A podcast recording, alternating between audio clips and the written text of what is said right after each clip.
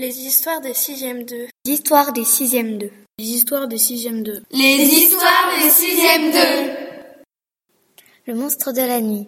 C'est l'histoire d'un homme qui est gentil le jour et qui se transforme en monstre la nuit. La nuit, il passa son temps dehors à tuer des gens et à enfermer des enfants chez lui. Ayant été ensorcelé quelques années plus tôt pour avoir volé chez un sorcier, il décida d'aller s'excuser auprès du sorcier. Il accepta, mais en échange, il lui imposa deux épreuves. La première épreuve était de résister à la tentation de manger et de tuer des personnes. Il demanda à un de ses amis de l'enfermer toute la nuit et de le libérer le matin.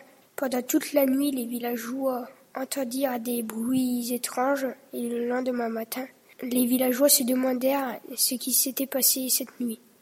Ayant réussi la première épreuve, le sorcier lui disa la deuxième.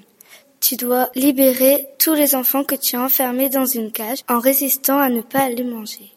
Le monstre lui dit Mais je ne pourrai jamais résister à ne pas les manger. Alors le sorcier lui dit Bande-toi les yeux et fais-le. Il alla s'excuser auprès des habitants où il avait mangé des pères, des mères et des grands-pères. Pardon, pardon, excusez-moi. Les habitants le poursuivirent et je vous raconterai pas la fin. Cette histoire a été imaginée et racontée par Hugo, Guillaume, Adeline, Iman et Xavier.